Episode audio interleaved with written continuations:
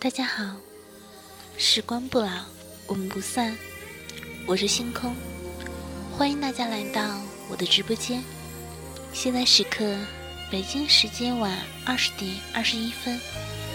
今天的稿子来自于徐梦佳微公众号，大家喜欢的可以关注一下。我想到的爱情是什么样子的？想和你手牵手依偎在一起，坐看云卷云舒，然后慢慢变老。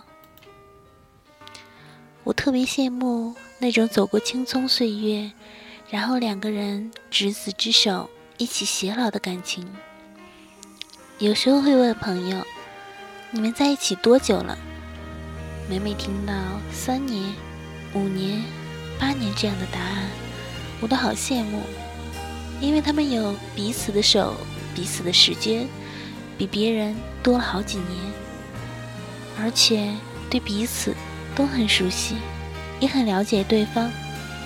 我的青春你都在，你的青春我也有参与，然后两个人在一起走到最后，直到地老天荒。我羡慕他们可以很早就能遇到对的人，遇到那个想携手走下去的人，遇到那个想共度一生的人。有时候我在想，如果有一天，等我们两个都老了，你不记得别人，却只记得我，然后处处都依赖着我，像个孩子一样怕我走掉，我们两个人坐在摇椅上。我帮你回忆着以前的事情，然后回忆有分歧的时候，我会说：“你这个死老头子，就不能让着我吗？”你说：“老太婆，我都让了你一辈子了。”我能想到最浪漫的事，就是和你一起慢慢变老，一路上收藏点点滴滴的欢笑，留到最后，坐着摇椅。慢慢聊，想起我一个朋友的爱情，他们的爱情很温暖，也很让人羡慕。新哥上初中的时候，喜欢一个女生，叫她丽姐。丽姐数学不好，然后就会问别人这道题怎么算。新哥看着丽姐和别的男生在那讨论，心里就不是滋味儿。于是，新哥就开始大量的算数学题。每天上学去的比谁都早，走的比谁都晚。就这样，一个学期后，新哥数学特别好。每次做题的时候，大家都在绞尽脑汁想怎么算的时候，他早已做完题，然后老师就会让他上讲台去讲怎么做的，怎么想的。四大雄哥在讲台上一展风采之后，大家都对他刮目相看。丽姐在那之后遇到的不会的数学题，都会去找新哥，然后新哥就会给丽姐讲题，顺便逗逗她。就这样，爱情的火花在一来一往中产生了，然后两个人就在一起了。后来，丽姐跟我说：“你新哥把我追到手了，就不好好学数学了。”我笑了笑说：“因为追到手了嘛。”前两天是他家宝宝过百天，我们都去了。宝宝特别乖，见到我们不哭不闹，然后在那儿笑，一双大眼睛特别好看，小手。摸起来肉嘟嘟的，在一起十三年，他们的爱情从校服走到了婚纱，很幸福，很美好，也会很长久。还记得罗晋跟唐嫣告白的时候吗？我同事激动坏了，就跟我说：“你看罗晋微博了没有？终于公布了，真好。”我说。那都多长时间了？唐嫣不也表示了吗？他们都在等那一天呢。相对于同事的激动，我则又去回顾了一下罗晋的微博。我的肩膀永远是你的依靠，亲爱的你，生日快乐！艾特唐嫣。罗晋的告白方式让我想起之前看过的一个微博。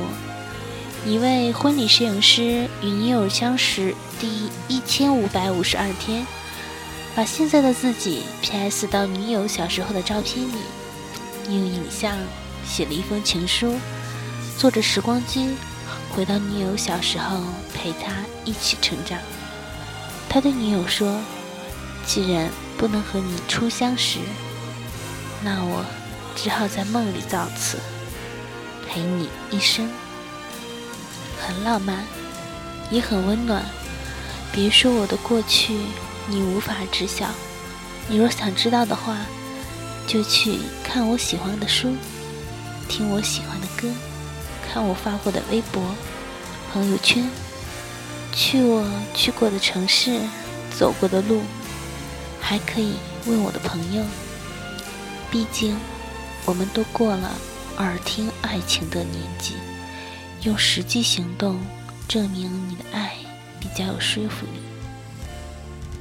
那天写这篇文章的时候，我问过我一些朋友：“你们想的爱情到底是什么样子的呢？”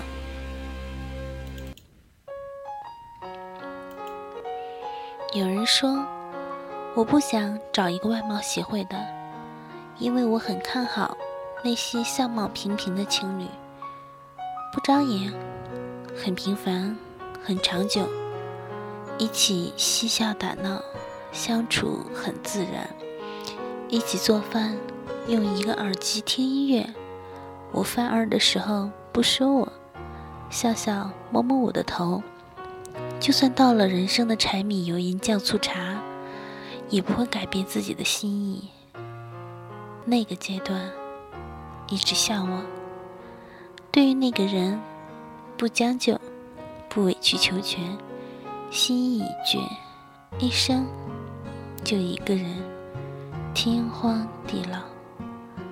最好的爱情啊，就是我一说起他的时候，他满身的缺点，可我还是喜欢他。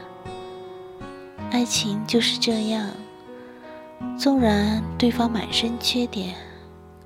你还是会选择和他在一起，不离不弃。我相信你现在所做的事，都会在不远或不近的将来产生影响。下面读一下读者对于徐木佳薇公众号这篇文章的留言。这条留言来自于名叫远儿的读者。远儿说，心情不好，给他打电话想撒个娇，却在听到他声音之后开始哭。他就突然紧张，不知道我到底怎么了。心疼你，远儿，平复一下自己的情绪，该撒娇还是撒娇吧。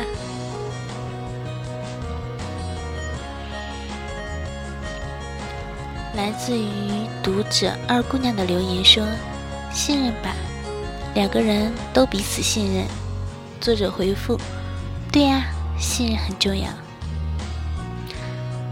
谢谢大家的收听，文字来自于许木佳薇。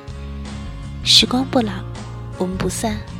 我是星空，感谢大家来到我的直播间收听节目。现在时刻，北京时间。二十点三十分，谢谢大家的收听，再见。